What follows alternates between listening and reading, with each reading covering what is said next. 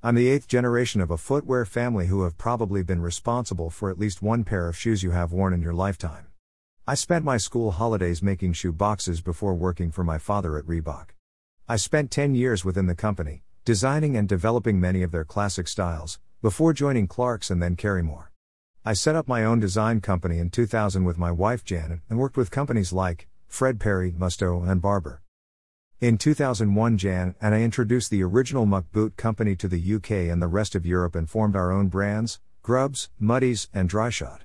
We have our own distribution company here in Bolton, UK and sell our boots globally from North America to New Zealand.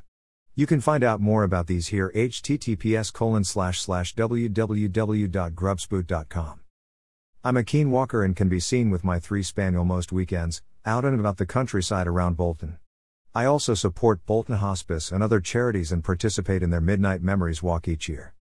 On this blog, I'm going to share with you my family story, some of which you already know, or you think you do.